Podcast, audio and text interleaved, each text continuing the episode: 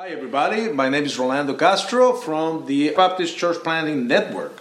And I'm so glad you're here. I'm excited because I have my friend and colleague in ministry, Stephen Atkerson. We're going to be talking about small churches and how those churches can be a force in the kingdom of God. Stephen, thank you for your time. Thank you for your willingness to do this. Well, it's my pleasure, Rolando. What a blessing to talk about the things of the Lord, especially as relates to His bride, the church. Yeah. You remember back a long time ago, I think it was Seven Up, they called themselves the Uncola. Well, we're like the unchurch in the sense that the way we do church is not very traditional by contemporary standards. I've been a bivocational pastor of a small church since 1991. Hmm. And so obviously I didn't have as much time as a full-time pastor to do a lot of things that traditional churches do and full-time pastors do. So I kept looking to the New Testament to see how was the early church set up and were there some practices of the early church that we might be able to use in our situation. And we've looked at how the early church approached worship, how they approached communion, how they approached decision making, and their ideal size for a congregation. And so from that, we gleaned some truths. We think they're strategies for growth. It certainly blessed us, not only spiritual growth, but also numerical growth. Right now, for example, we've got about 100 in my church, but we don't want to have many more than 100. Our vision is to reproduce smaller churches, to send out groups of people to plant a new smaller church that plant other small churches. So over the years, we've started other churches out of this one. So if we intentionally remain small. But being small gives us the opportunity to practice some of these early church approaches to ecclesiology. And I'm excited to tell you a little bit about how they did things. Hmm, that is fantastic. what I want is to bring attention to a new way of doing church that is actually working for many people right here and across the world. Believe me, this mm-hmm. is That's a right. model that you can find everywhere in the world. Let's think just a moment about how the early church did things. Mm. Uh, church buildings, as we know them today, didn't exist until hundreds of years after the New Testament was written. It's obvious from the New Testament, from commentators, and from history that they met in people's homes, probably because of persecution. But our thinking was, well, since they met mostly in homes, which means their churches were smaller rather than larger, the things we read about in the New Testament were designed to work best in a smaller setting. So our first commitment was we wanted to think small in a really big way. Now, I don't mean micro churches, us four no more. We want to reach a lot of people of the gospel, but we'd rather see uh, a thousand people spread out in 10 churches than a thousand people in a single church. I come from a big church background. I was baptized at First Baptist Atlanta in the 70s. It had 7,000 members. I was ordained at Bellevue Baptist in Memphis, had at that time 14,000 members. I know how those big churches work, I know the blessings of them. But now I actually prefer the smaller church model. And so, one obstacle to planting a new church is money. Jim Henry, I think, down at First Baptist Orlando said it was going to cost them like $2 million for the next church plant. And I was talking to the director of missions in San Antonio Baptist Association, and he said the typical cost is about a million dollars for a new church. And that's a pretty high barrier.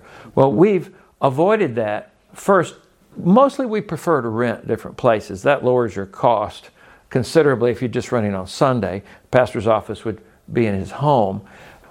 So, one thing people are surprised to learn is in the New Testament, worship was not a spectator sport.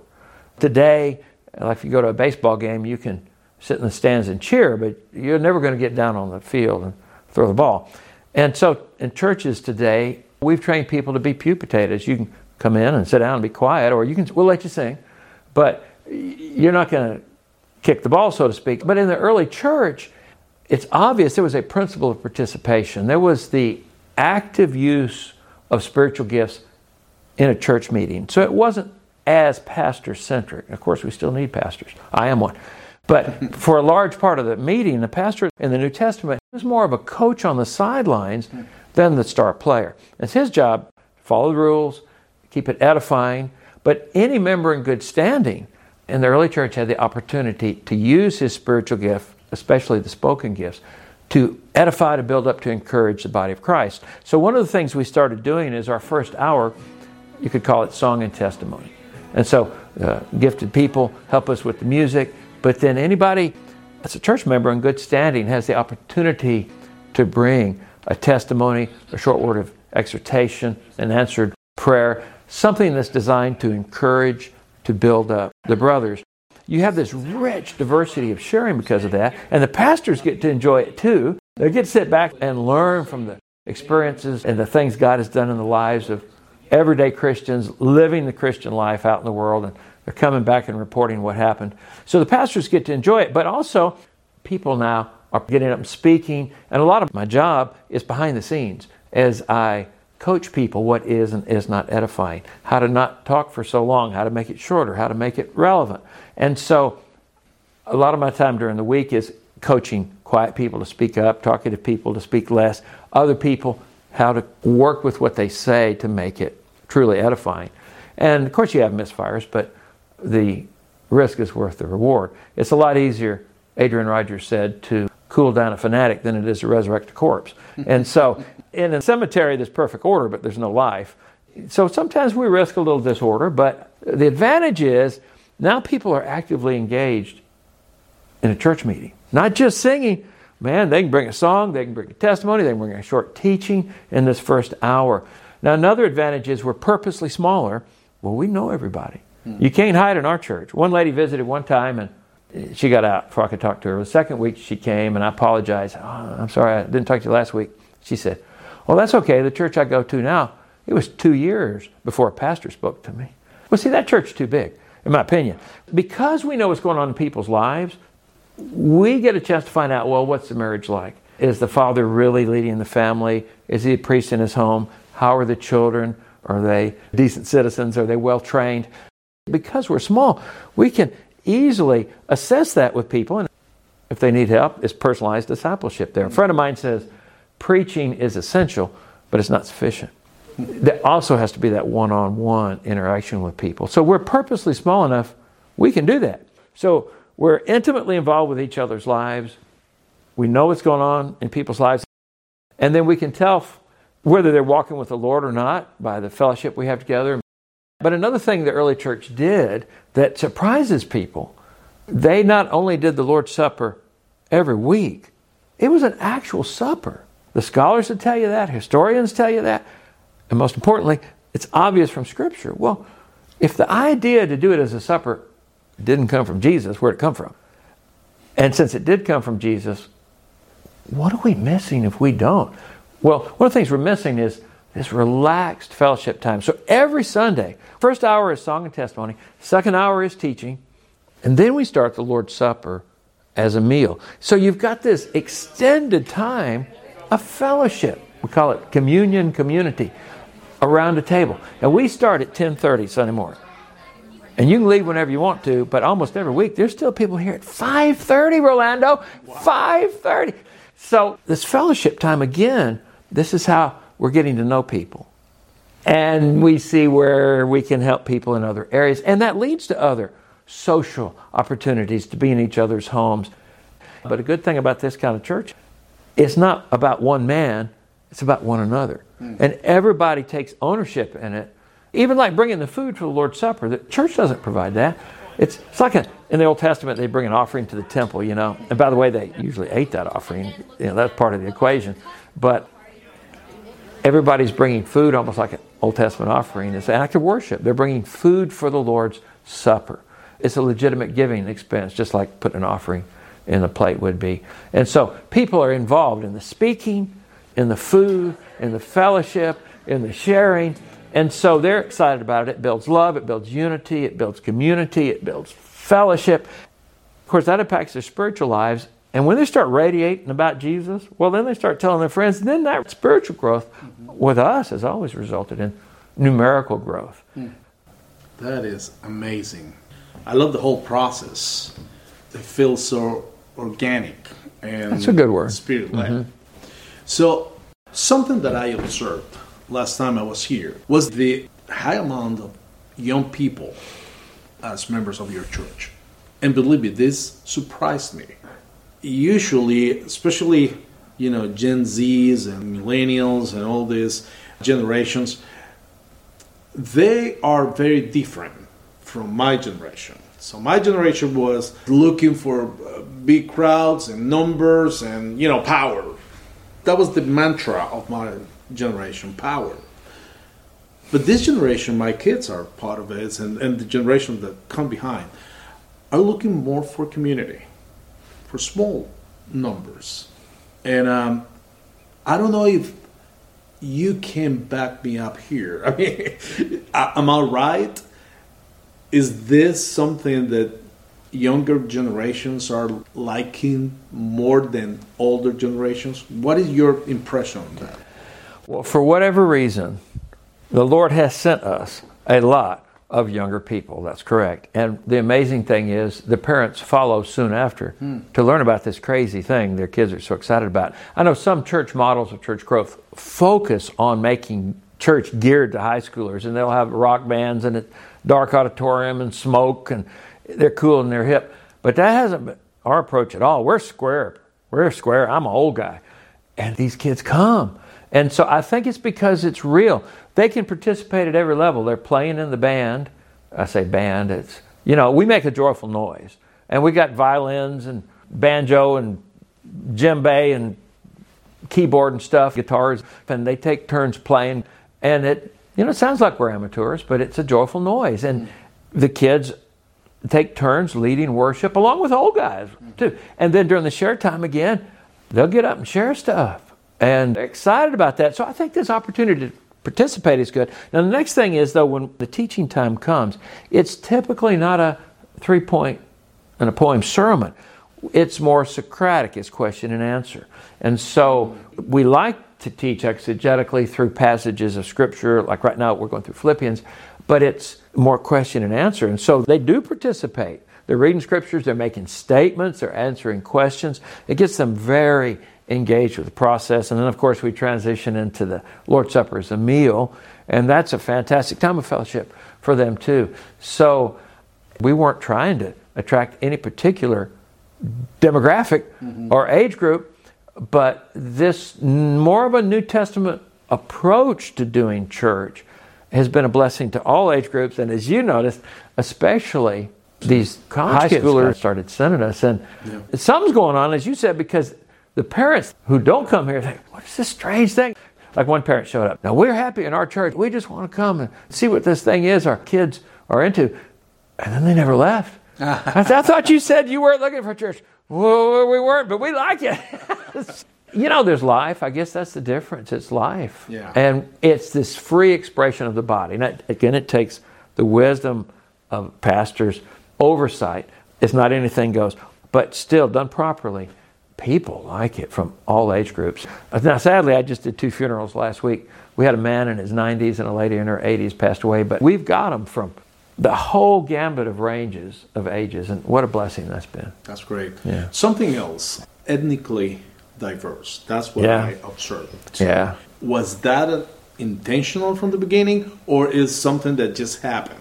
The only thing we did intentionally was to try to do those couple of New Testament church practices, and God has sent us everybody else. As you know, we've got quite a few black folks in the church, and we've got people from India and Burma and the Philippines and China, Congo and refugees, and other places too. I can't just think of off the top of my head, but the diversity is fantastic. Now, we are in a diverse area. We're in beautiful downtown Tucker, so real close to Clarkston. Oh, and, and South Sudan and Uganda has been coming. Yeah, what a blessing that is. But we didn't target it. It's just God has sent them or they've been attracted. Church members tell them, they get excited, and they come. Wow. Yeah. What would you recommend to a pastor who may be struggling with his church being, I don't know, about 60, 70, to maybe turn the table, you know, and instead of trying to do the same thing over and over, you know, trying this? Well, you know, let's take a First Baptist of anywhere. Usually it's larger. Small churches, the size you've mentioned, we don't have the financial resources to compete with a large church in terms of programs or quality of music. So I wouldn't even try. We can instead play to our relational strengths if we purpose to do that. I would argue that a smaller church, the size you've mentioned, there are strategic, and I would even say divinely designed size advantages to that if they take advantage of it. So we can be like the, the, the nimble ships of the English fleet sailing in between the big mm-hmm. galleons of the Spanish Armada mm-hmm. if we do it. So, first is don't even try to be like the big church in the way they do things. Mm-hmm. Instead, we play to our relational strengths where you create that family atmosphere. We're letting people try to own that meeting to get involved with the meeting with proper coaching, of course. And the meal is creating now this fellowship atmosphere. It might mean some things got to go overboard. You can't do everything. And one church here locally has started doing that what we're talking about. They did away with Sunday school and now have a two hour first hour song testimony, second hour teaching, more of a two hour. You might have changed some things. But I think to think outside the box is called for. And in this case, even though it's not traditional by conventional standards, it's very traditional by New Testament standards. There's no doubt that's how the early church did it. And I think you can never go wrong doing it the New Testament way. I think there's a tremendous blessing there to do that. So I would argue that you have to convince people this is biblical. It takes time. Rome wasn't built in a day. We don't want to violate people's conscience. But slowly moving toward incorporating some of these steps we've talked about, getting more people involved through the Lord's Supper, through the sharing time, would go a long way toward doing that. Jesus said you don't put new wine and old wineskin. Mm. So if, if, we compare that to church, if, if the wineskin becomes ecclesiology, mm. then that means there's some ways of doing church are better than other ways of doing church. And he says, if you put new wine in old wineskin, it ruptures the wineskin and you lose the wine. So that would, if I just press the analogy, that means some ways of doing church might hurt your walk with Jesus. Mm. So what's good for one church might not be good for another. So instead of just trying to copy what we've done for 100 years or what the church down the street is doing, if we look back to the New Testament and consider that approach, it might be putting the new wine in a new wineskin which is going to be a win win situation. If that pastor is looking for help, like resources or how to be trained on this, what will he do?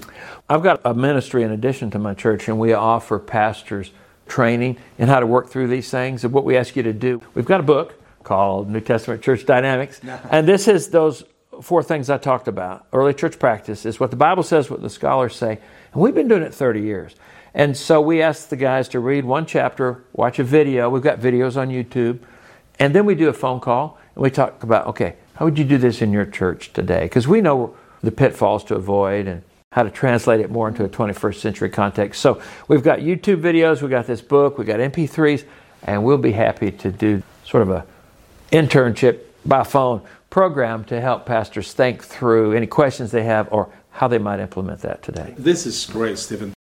I want this to be like an attack of any kind of right. other model Amen. Of, of, churches because I believe every church is a representation of the bride of Christ and, right. I, and I respect and love churches and pastors across the state. What I want is to bring attention to a new way of doing church. So I would love for you to contact Stephen We'd be glad to help you. We'd be glad to talk to you in any way we can. And we hope this can help you thinking about thriving as a small church, extending the kingdom of God. Thank you so much for your attention. Thank you, Stephen.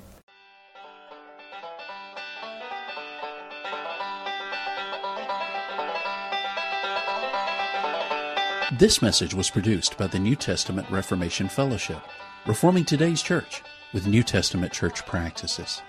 Permission is hereby granted for you to reproduce this message. You can find us on the web at www.ntrf.org. May God bless you as you seek to follow Him in complete obedience to His Word. May your faith in the Lord Jesus be strengthened and your daily walk with Him deepened.